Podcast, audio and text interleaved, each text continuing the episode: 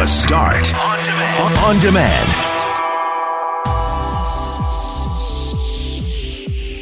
Another shooting at Johnny G's on Main Street, the second in six years. Begs the question Does this shooting make you fear for your safety? Problems with your heart could lead to problems with your mind. So says a new report from the Heart and Stroke Foundation. We'll speak to a cardiologist about it and a survivor of not one but two open heart surgeries. A Texas man is dead after his vape device exploded in his face. Should you be worried if you or your kid vapes? I'm a vaper. I'll give you some insight into how these devices work. And an Ohio man got on a train with his baby, put his baby down, ran out for a smoke, and the train left. I'm Brett McGarry. Alongside Greg Mackling and Lauren McNabb, we are Mackling, McGarry, and McNabb, and this is the Thursday, February 7th podcast for The Start. Mackling, McGarry, and McNabb, thank you for joining us this Thursday morning. And Lauren, yesterday morning, we learned that there was something happening at Johnny G's on Main Street, but we didn't learn what that was until shortly after we got off the air. Yeah, we had been told all morning that there was a serious incident there, but police weren't saying much until uh, later in the morning. And what we've now since learned is that was a double homicide, gunfire ringing out at Johnny G's just after 1 a.m. Wednesday morning. That's a pretty popular late night restaurant. And when that gunfire was over, two men were left dead. It's not yet clear what's behind the shooting, but as Global's Brittany Greenslade explains, Winnipeg police say it appears the two men were shooting at each other. Sirens, ambulances, and a snowy February morning. A familiar scene for police and unfortunately for staff at Johnny G's. Shots came from inside the restaurant. We uh, had a number of units respond. Two men shot and killed inside the late night restaurant. While police are looking into how it happened, Global News has learned the two appear to have shot each other. One woman who works there was also injured. An employee tells Global News the woman was shaken but okay. It's happened here before, almost six years ago to the day. In February 2013, 24 year old William Moore was killed during a gangland shooting at the same diner. And now, two more violent deaths. The restaurant owners tell Global News they're frustrated and their hands are tied. They say staff check IDs, but short of patting people down, there's nothing they can do. And police agree. Everything that could have been done was. I don't know if there is a gang involvement here. If there was, I can tell you the high probability was that there was nothing indicative that they would have been gang members. Police say it's not a location problem, instead, pointing to the type of establishment a late night eatery that can often attract criminal activity. Brittany Greenslade, Global News. So, as you just heard in Brittany's story, the owners weren't willing to talk, but they have posted on Facebook this morning. They have two locations. The one at McDermot is now going to be open later until 1:30 a.m., but the Main Street location is going to remain closed until further notice. I, I have a question for Winnipeggers. If they hear this story and they think possible gang or there has been a gang shooting there before, do we just brush it aside and say, well, then I'm not worried about it? Or does it actually make you think about crime in the city and your concern over gun use? Because all the Facebook comments yesterday were like, oh no, this is terrible, scary, all that kind of stuff. Uh, and then the other spectrum was, I never go there, or I'm not out at two in the morning, so who cares? I think any time it happens in a public place, it elevates the profile of what's going on and puts innocent people in danger and in the crossfire, literally in this case. I know of at least one nightclub, I can't remember it off the top of my head, in the exchange where there was a shooting. That was the end of that business. Was that at uh, Opera? No, believe- further down. Um, because it's not Opera anymore. The, now it's 441 Main. Yeah, I was thinking more, uh, I think a longer time ago oh, than that, okay. where Norma Jean's was once upon a time. Okay, yeah. yeah was that at the corner of like Rorie and Bannatyne? Back, back even further closer to the river on Bannatyne. Oh, okay. And so, you know, these things, obviously, the people that own these businesses, this happens. Mm-hmm and it can destroy their reputation. Johnny G's experienced this on Main Street six years ago. They managed to stay open. Will it survive this time around? That's uh, obviously a question mark at this point. Yeah, regardless of whether or not it's a targeted shooting or it's gang. You know, you had a situation in Bar Italia where someone was yes. was yeah. targeted. Uh, so there's part of me that thinks, well, that should mean I'm safe. But as you, you mentioned the word crossfire, just because very specific people are in the crossfire doesn't mean you can't get hurt. So yeah, it's scary when you think that I here I'm, I'm up late. I used to go out to Perkins all the time after the bar. I was out all the time late at night having a snack. I'd been to Johnny G's in the exchange. So the idea that somebody could walk in and open fire is scary. And it's easy to say, well, like you mentioned, it's targeted. But yeah, people are how good are people with guns? Like, are they out practicing all the time so they know how to hit the person that they're after? And and what about things like shrapnel, or if you look at someone the wrong way, or if you're you know you're a witness to that? I mean, all those things go through your head. And some of these shootings, sure, they're late night, so you're you'd have to be out, but some of them are not. They're happening in, in daylight. And we heard from the police in the fall about rise in gun crime and a rise in gun seizures, and the theory that there may be more guns on the street and that's a, that's a growing concern for sure. We start this hour once again at the site of a double shooting. Yeah, and police actually remain on scene of that double shooting, which was inside Johnny G's restaurant on Main Street. Two men shot dead around 1 a.m. Wednesday morning. Global News has learned it appears the two men shot each other, which means there isn't likely another suspect at large. We're still waiting to hear more from police on that, but but we know the shooter didn't flee the scene. That was what was being said yesterday. The question we want to know is, is does that make you feel any better when you hear about gunfire in the city or anywhere in Manitoba?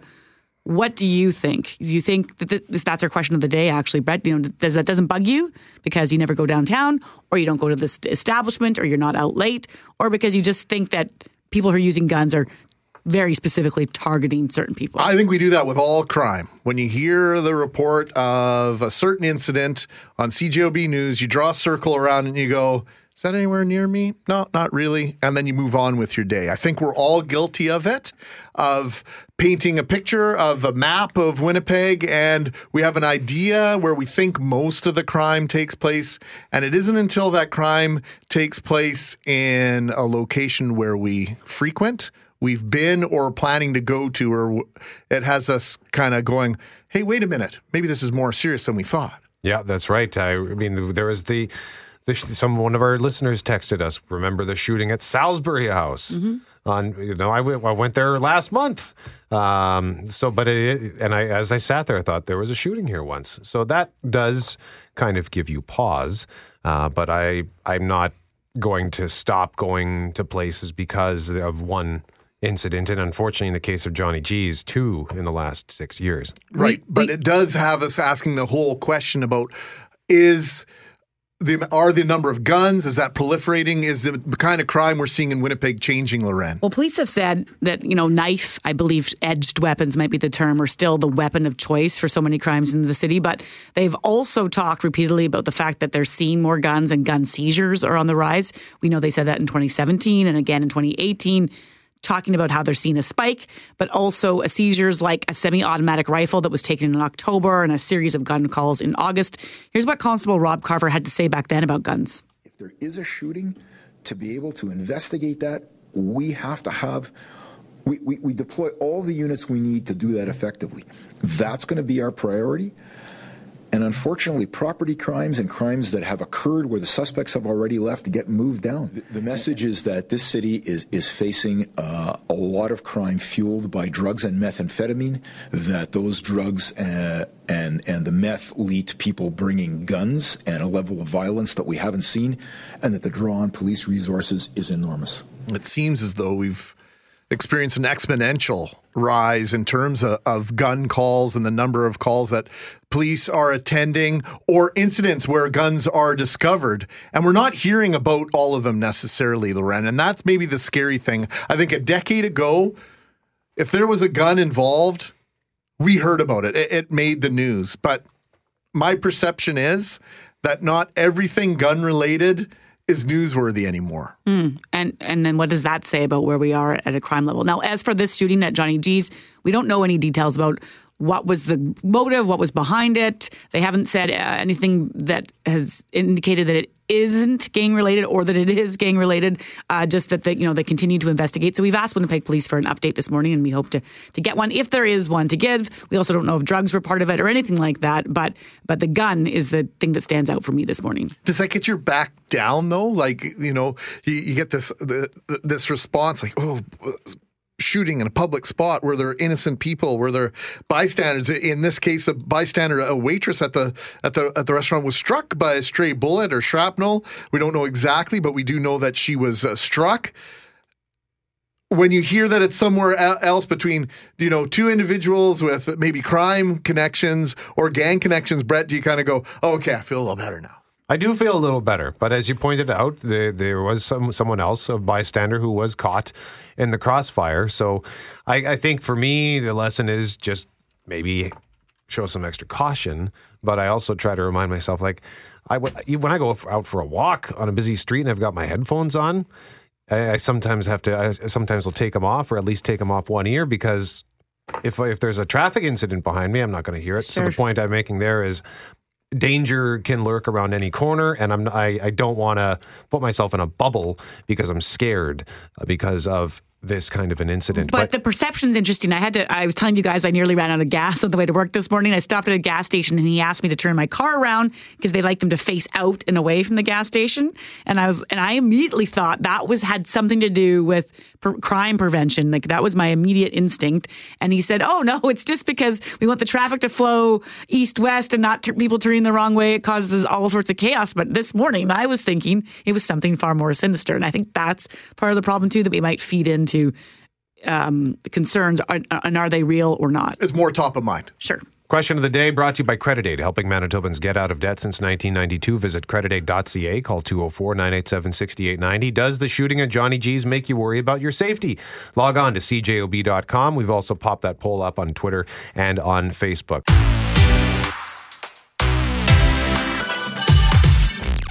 And in a moment, we want to tell you about something special that we have planned for tomorrow. And you'll understand why we're telling you now because we want to talk about the weather. Yeah, and this is uh, kind of a trend we've been seeing over the past few years. But last year, the temperature on the surface of Earth was the fourth highest in nearly 140 years of record keeping. Scientists from both NASA and from the Oceanic Atmospheric Administration in the US say there have been spikes up and down over the years, but overall, the recent rise in temperatures has a clear corre- correlation to the rise in greenhouse gases, in their opinion. And they're saying that all this warming highlights the challenges by governments to reverse those human made effects. Here's Global's Eric Sorensen with more on the data and what it reveals. Now it's freezing rain across much of Ontario. A week ago, it was record cold. Both could happen in any year, but swings in extreme weather have been predicted by climate science, including this year's polar vortex. The latest data shows once again last year was among the warmest on record. 2018 was uh, quite uh, clearly the fourth warmest uh, year in our record, which goes back to uh, 1880. You can see from NASA's maps, temperatures over the last 40 years have moved from more bluish, cooler than average, to reddish, which is warmer and then even much warmer than average. And while 2018 was only the fourth warmest year on record, the warmer ones were the three previous years 2015, 2017, and 2016, the warmest of all. You can see the trend. And part of the reason is an increase in carbon dioxide in the atmosphere, in this case, the troposphere. In 15 years, CO2 has gone from less than average, again, changing to reddish, meaning more carbon dioxide than average in the atmosphere. And the effects can be seen at the top of the world. Over the last 40 years, you can see how the Arctic sea ice has been melting. And that should matter to Canadians because it's in our backyard. Advocates say recent and dire climate findings mean Canadians will increasingly expect action from their political leaders. We have the scientific understanding. I hope that we're also understanding it's the political will to enact that policy leadership that is absolutely essential. Canadians pay for his mistakes. In Ottawa, the debate is underway in this election year. The government will raise the carbon tax drastically after the next election. Yep. Campaigning against a tax is often good politics, but the Liberals are counting on public opinion shifting in favor of climate action. The leader of the opposition promised that he would be delivering a plan to fight car- uh, climate change, uh, and we are still waiting. The question is, can the, uh, will the Conservatives have a realistic policy to reduce emissions, and will Canadians accept that carbon pricing is a price worth paying if the money is being returned uh, in the form of some kind of rebate. Another sign of change this committee in Washington has taken up climate change for the first time in 10 years. Today, we turn the page on this committee from climate change denial to climate action. The political climate is also changing. Eric Sorensen, Global News, Toronto. So the political will versus the public will, and the Liberals counting on the story. You heard Eric Soren say the Liberals are counting on the public pushing this agenda, saying, yes, we care about climate change. I don't know. We talked about carbon tax all last year, and it was killed in this province because I don't know. There was the political will, but also people saying, I don't want to be paying more money for anything. Well, there's a lot of people that feel as though if you look through a lot of the discussion here in Manitoba, Manitoba's carbon neutral in the eyes of a lot of people. Why should we be paying for the sins of our neighbors? Yeah. And that's one of the justifications for Sure. a lot of people in this part of the world. And that's what happens, right? When Mm-hmm. when there is a financial fallout and there's a call for for taxes to be to be paid and to be charged, a lot of people like to look around and go, "Yeah, well, everybody else should pay that, but we shouldn't have to." How many times do you hear someone say, "Oh, we can reduce ours, but look at China or look Right. at all these other countries"? So we first we say in Manitoba we're doing pretty good. Why do we have to get upset about say the Ontarios and their plants? And then in Canada, you might look at it and say, "Well, we're bad. We could be bad, but geez, look, there's somebody else that's worse. Why isn't China doing anything?" And then we just keep passing the buck. But and another thing too, people could be opposed to the carbon tax because they might say, "Well, I do everything that I can for the environment. That's I fair. recycle as much as I can, or maybe Yeah. you, you drive a, a hybrid automobile, or you, you take, Take your bike bus to or work, whatever, or you yeah. take your bike, your and but you still get penalized in your wallet. So that's got to be frustrating for a lot of people, and then that frustration could just make people say, "Well, forget it. I don't care." Well, on the flip side of that is the federal government's carbon tax plan appears to or suggests it'll send back and give all the money back that you're going to put into it. So is that really a tax anyway? Is that going to deter anyone from from their current actions and how they do things? Probably not. So I I, still don't don't know. I just I don't get it either. So I I think what we're demonstrating here in about three minutes is the fact that for as much as we can acknowledge, look around and see things are changing, all the smartest people in the world are can we say have a consensus on this? Because there are still people as long as we still have uh, at least somewhat of a ma- minority of people arguing whether this exists in the first place and who's to blame for it it's going to be difficult to really have the entire planet behind any sort of action plan to change it and to turn it around. Now, Greg, there's a headline at globalnews.ca that caught your attention regarding, you mentioned the word neighbors. Yes. Regarding our neighbors in Saskatchewan. Yeah, coldest air in over a decade hits Saskatoon with minus 50 wind chills. Ooh. Does That's that make the you coldest it's been in like because we've had minus fifty wind chills. We just mm-hmm. had that last week, right? Did we Yeah. not? Yeah. And so Saskatoon is not had the same thing in ten years. This is what they're saying. I feel like we get to minus fifty once a year. I could be wrong about that, but once every, year. yeah, I don't know. If it doesn't get to minus 50, we get close. yeah, Uh, but it certainly hap has happened more than once in the last decade. yeah, and like, and I, I, I for sure in my lifetime, Yeah. several times, right? So that's interesting. Does that make you happy, Greg? Well, when Saskatchewan has stuff that we don't have, it makes me jealous in this case. Yeah, I'm jealous because they haven't had what we've had, Yeah. apparently. Okay. well, hey, all this talk about weather. Well, you know what? Let's just play something that producer Kyle put together because we want to tell you what we're doing tomorrow. I'll give you a, a winter prediction. It's going to be cold, it's going to be gray, and it's going to last you for the rest of your life. All I need are some tasty waves, cool buzz, and I'm fine. Well, I'll tell you something. This is no longer a vacation. It's a quest. It's a quest for fun. Homer, my hat goes off to you. It's cool in here, boy. For the rest of the summer, we can live inside the refrigerator. I have today's forecast for you. Hot! I went to that tanning place your wife suggested. Was that place the sun? I asked for Mai Tai and they brought me a pina colada. And I said, no salt, no salt for the margarita, but it had salt on it. It's got fun, it's got sun, That is amazing. Yeah, you guys are going to have a blast. Actually, we have found a great group rate. Oh, there's the fine print.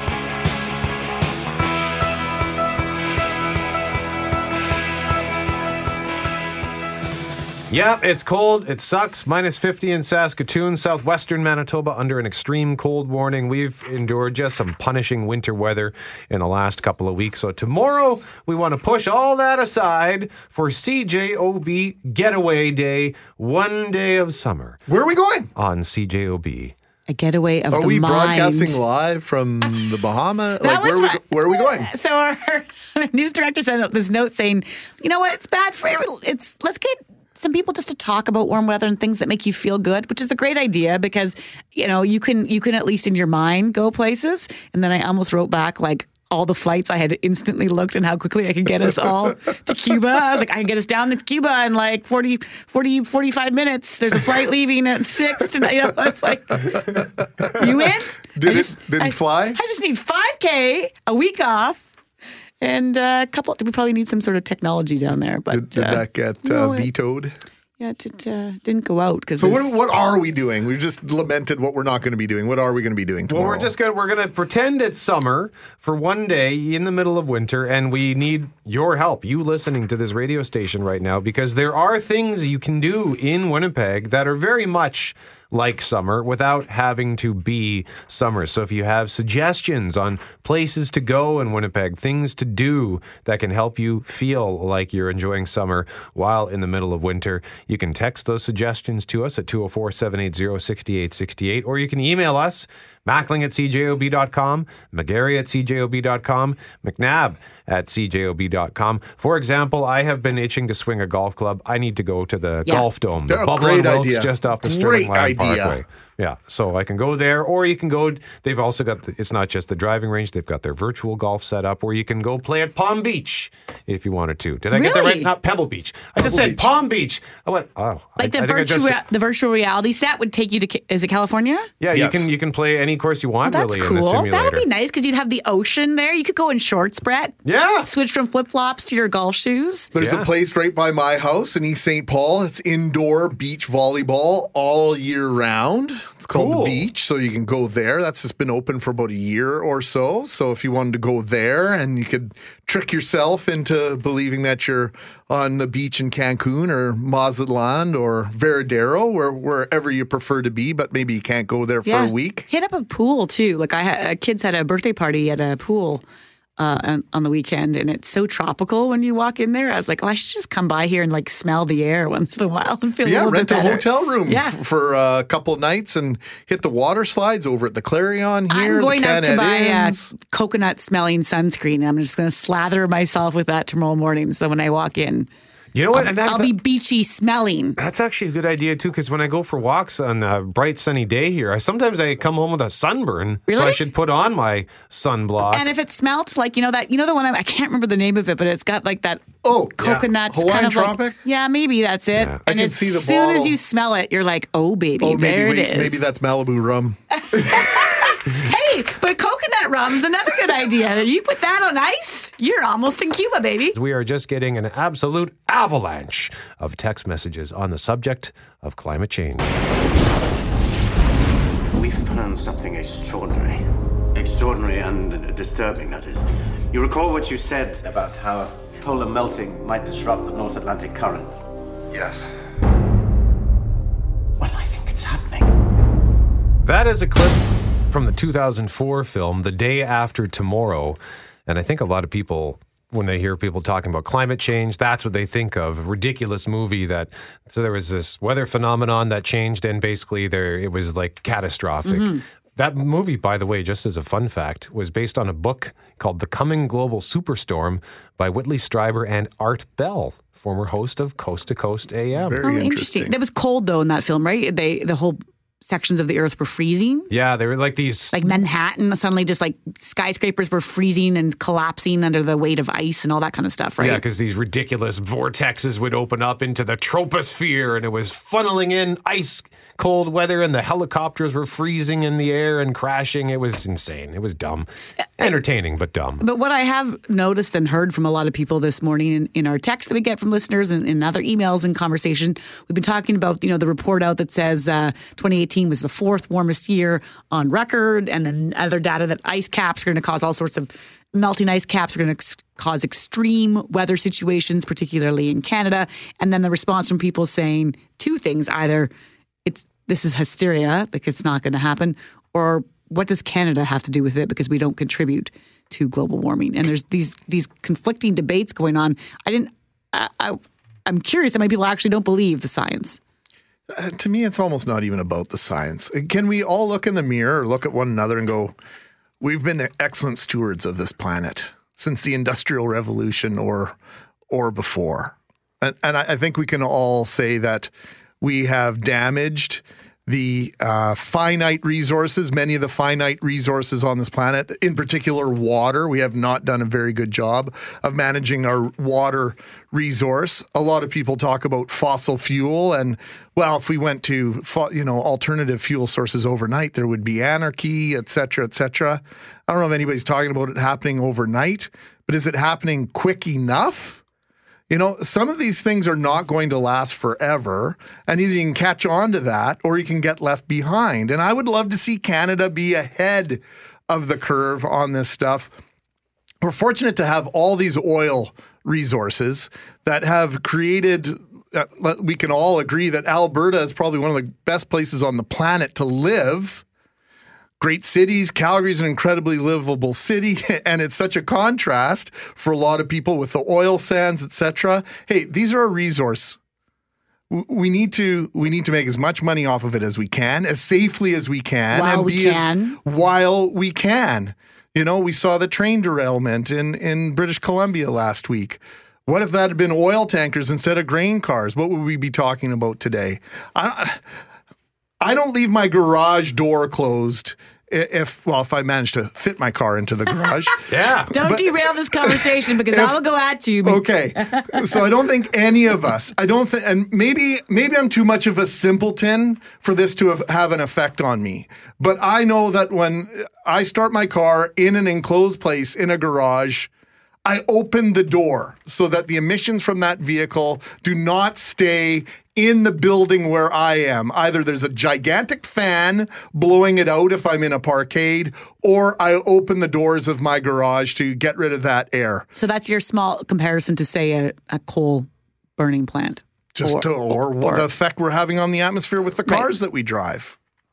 We got a text here from Rick, who is referring to the data that we were talking about earlier, the headline at uh, globalnews.ca referring to NASA data. And oh, I'm just, where is it? NASA report shows global temperature trends continuing to rise. It's a worrying sign.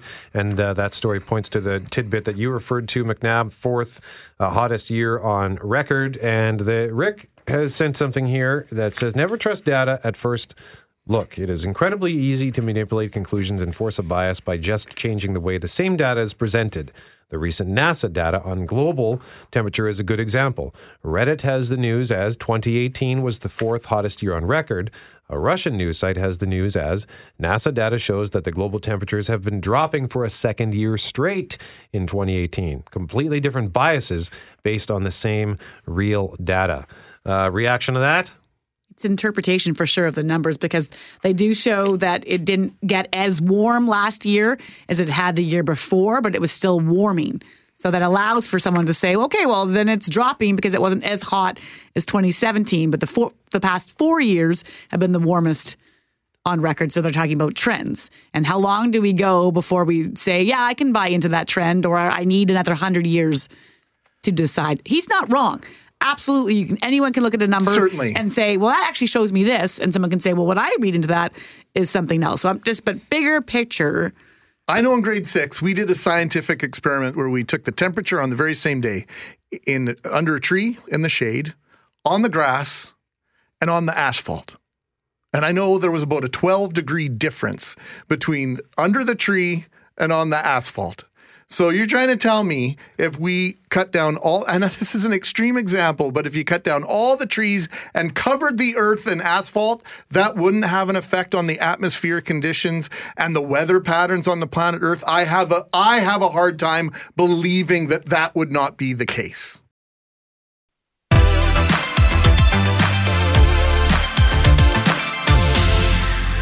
We start this hour, Greg and Lauren, with the heart and stroke and a report that they have come out with. Yeah, people living with heart conditions have a significant risk of developing a cognitive cognitive impairment, so something like dementia. That's the conclusion of a huge study released by the Heart and Stroke Foundation this morning, which looked at thousands of cases in Canada over the past years and found what they're now calling a previously unknown link. And that would be people who've struggled with one heart condition they now believe have a greater chance of not only developing a second cardiovascular disease, but possibly dementia as well. The findings are startling, and to share more on what they've learned and what we can do about it, we're joined by Winnipeg cardiologist Dr. Shelley Zieroth. Good morning. Good morning. Walk us through this a bit. Explain the link. What are we trying to say to people here? Yeah, so, so this report really is all about making important connections and what the Heart and Stroke Foundation did is they analyzed 1.5 million hospitalizations in Canada uh, in the last decade. And what they found was that if you had a heart condition, a stroke, or vascular cognitive impairment, you had a 40% chance of being readmitted to hospital with a similar condition. So this really drew attention to the important brain heart connection. So there's terminology being used in this report for the very first time. We have heard about heart, brain, and now mind is being added into the equation, Dr. Zieroth. Can you explain that terminology and why it's being added in this report? It seems fairly groundbreaking in my mind. Yeah, it is. And I, and I think it really brings attention to a patient and a person as a whole. The mind is really what you use to, to think and feel and the brain and the heart are connected by vascular connections. And uh, so when you develop vascular cognitive impairment in the setting of a heart condition or a stroke, it makes it harder for a person to do the thinking and feeling that they do every day with their minds in life.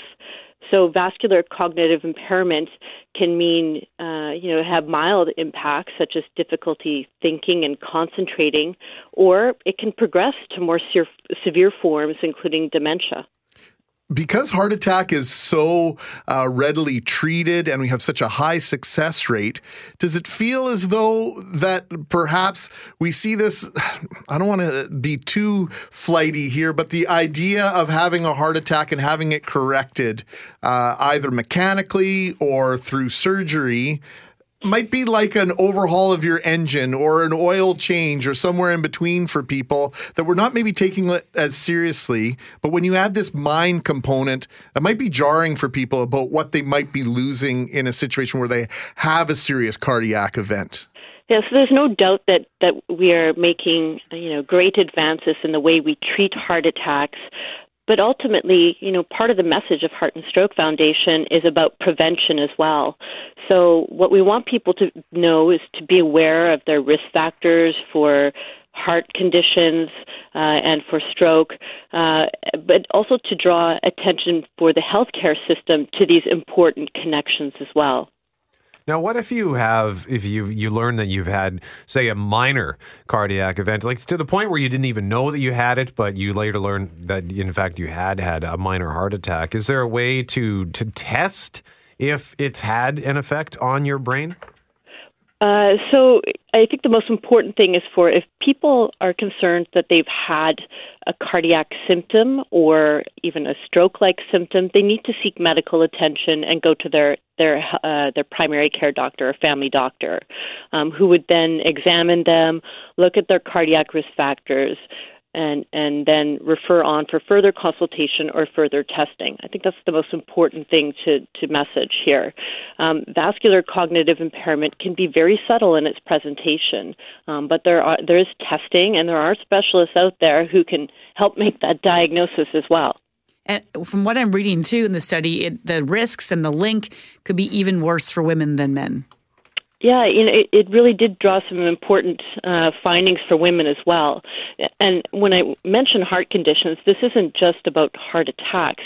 They looked at people with structural heart disease, such as valve uh, problems or congenital heart disease, heart rhythms, heart failure as well. Um, so this was a spectrum of, of cardiac conditions in which women obviously have them as well. Um, and for instance, um, women with heart failure and valve disease have an increased risk of an abnormal rhythm called atrial fibrillation. Atrial fibrillation increases your risk of stroke, and women who have a stroke tend to have worse outcomes. So there's a lot of connections specifically to women um, within this report as well. Dr. Zieroth, we've been learning over the last decade or so just how how different the research is in terms of cardiac events and women. So this is just one more. Is this a, a cascading part of that that lack of knowledge that we've had that we're sort of catching up with to to include this these revelations in this report? The uh, the Heart and Stroke Foundation is using the the hashtag Time to See Red to draw attention to uh, women's uh, heart and stroke and and uh, cognitive vascular impairment conditions. Last year, their report focused specifically on women, but they still again draw attention to it in this report, and and they use the term the five unders that women are under researched, underdiagnosed, they're undertreated, they're under supported, and under aware of their risks. Dr. Shelley Zieroth is a Winnipeg cardiologist on a heart and stroke report that shows that heart issues can also affect your brain and, as Greg said, your mind. Dr. Zieroth, thank you so much for joining us this morning. Pleasure. And you can read more on this report. If you go to 680 CJOB's Instagram, you can find a link to that report there to cjob.com. People living with heart conditions, so say you've already had a heart attack or a stroke, well, you have a significant risk of developing cognitive impairment, even things like dementia.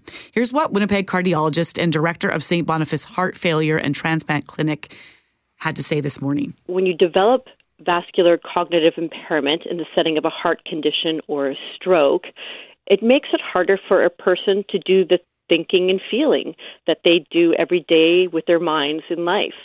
So vascular cognitive impairment can mean, uh, you know, have mild impacts such as difficulty thinking and concentrating, or it can progress to more se- severe forms, including dementia. That's the voice of Dr. Shelley Zieroth. Now, for survivors of any heart disease, it's potentially concerning. I think we're, we're all aware and likely concerned about a second heart attack or cardiac event or second stroke. Catherine Hermaniano had two open heart surgeries almost 10 years ago and joins us now to share more about her story. Good morning, Catherine. Hi. Well, we're so uh, glad to have you here to, to have this conversation. Uh, one open heart surgery is enough. Why did you end up having two? I had a very, very rare heart defect, which basically my heart burst, and like my aortic valve burst back into my heart. So it's very hard to diagnose.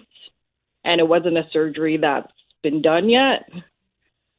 So the original surgeon backed out. So I had another surgeon who came in and did the surgery the first surgery wasn't a success. So a few months later, I ended up having to go for a second one the same year. May, may I ask, Catherine, how old you were going through that? I mean, it's just such a startling thing for anybody to have to endure. And I'm just curious. Um, we, we make assumptions about age when it comes to heart disease, but that might, that's never fair, really. I was 18. Wow. Wow, that that word yeah. startling comes up again. So you, you you baffled the doctors the first time. That's how serious it was. It was something that your original cardiac surgeon had never seen before and didn't know how to deal with it. If I'm hearing you correctly. Yeah, that's correct. Um, it was very it was very terrifying because it actually happened, and I I suffered from heart failure for three months before I was able to get a diagnosis from doctors. It, and we've talked and discussed a lot about women's heart health and how how uh, things present uh, differently for women than they do for men. Did you get caught up in that so- cycle where where the doctors weren't even thinking about cardiac issues because you were a woman potentially?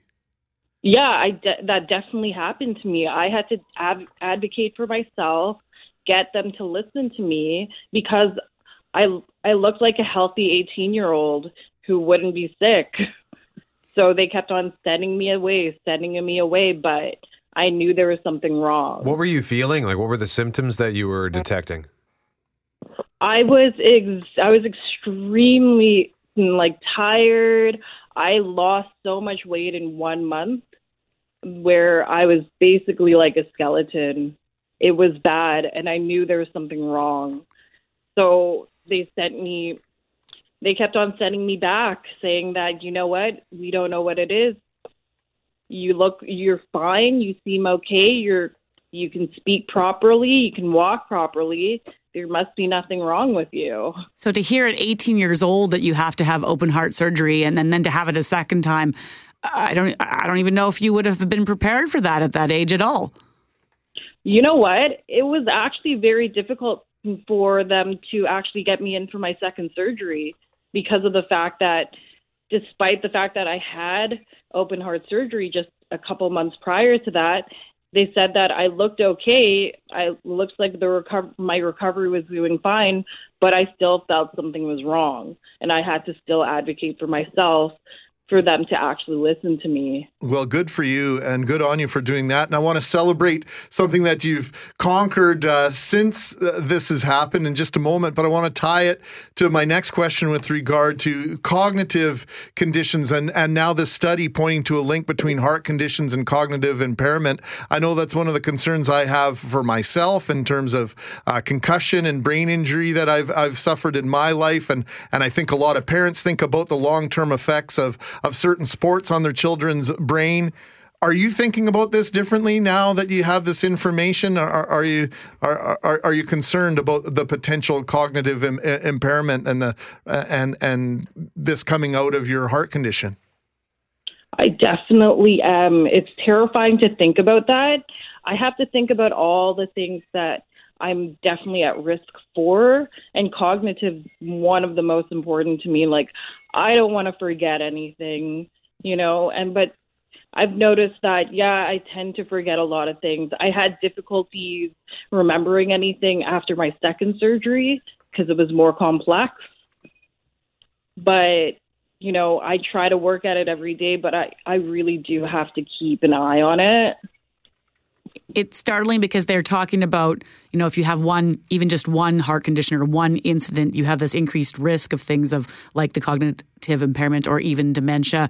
Uh, at your age, to be thinking about heart disease, I think you're you're what 28 years old now, Catherine. To be yeah. to be thinking about then dementia, something down the road, uh, it would be terrifying for anyone. So, do you have a message for anyone who's listening to your story today about what they should be doing when it comes to their own care, or if they've gone through something like you've had, what they should be doing? My my advice always is because working with the Heart and Stroke Foundation, I want people to like I want to break the stigma on you know it it can happen to any at any age to anyone. So my advice to them is to if you feel something wrong, definitely get it checked out. Don't let them deter turn you away. Don't let them say no you look fine and send you off. Because if if anyone's going to know your body best it's going to be you. And i understand that after your surgeries you've been in good health and you even accomplished something pretty cool in bc yeah after my surgeries six months after my second open heart surgery i hiked up grouse mountain. Where's that? Uh, that's in vancouver what do they call that, Greg? Uh, that's the Grouse Grind. Good for you, Catherine. Uh, what was your time? Did you time it or did it really matter? you know what? My time wasn't the best because I used to hike up that mountain, but my time was about an hour and 41 minutes. That's really, really good. That That's about average. And to do it after what you were through, uh, absolutely outstanding. So we wanted to end on a positive note. And uh, thank you so much for sharing your story with us. Please keep in touch with us. Yeah, perfect. Thank you. Catherine Hermaniano joining us live on 680 CJOB. Once again, she had two open heart surgeries at age 18. Incredible story. And she's so well spoken and moving on with life now and, and trying to battle all those things that would come with that. That's, I can't even, you tell me I was going to go through that today. I don't think I would have yeah. the strength to So the Grouse Grind for the uninitiated, it's in North Vancouver, up in the Capilano Valley, and uh, it's about 2,800 feet from the bottom to the top. That's the elevation change. Wow! And so yeah, the average is about uh, 90 minute, but the record is just over uh, just over 23 minutes, 23 minutes 48 seconds. Wow. Yeah, if I were ever to climb that, when I got to the top, I would just put my arms in the air and shout, Drago! like Rocky Four, where he climbs that mountain. Absolutely. There's a hill in Minnedosa I get to the top too, and I feel pretty good about Right. that. Small town Manitoba hills make me feel like I've conquered a mountain, let alone that. So yeah, yeah. I guess I'll, I'll probably won't. I'll get instead of that. I'll just go to Crocus Hill out in Transcona. Garbage Hill. yeah, that'll be an accomplishment for me. Yeah, we can walk down the street and go to Garbage Hill. Got it. And then you could shout that out, Brett. That would be awesome. Oh. Mackling, McGarry, and McNabb. We want to have a follow up conversation on vaping. Yesterday, we were talking about vaping because Health Canada wants to restrict advertising to keep it away from the eyes of youth. You walk into a gas station or a convenience store, and you're likely to see some kind of vape thing on the counter or maybe on the wall. So I hadn't really thought about it until Global News pointed the, this out. Well, one of our listeners heard this conversation yesterday, heard me talking about how I am a vaper because I quit smoking in 2016 and then in early 2018 started smoking again. I've now switched back to vaping.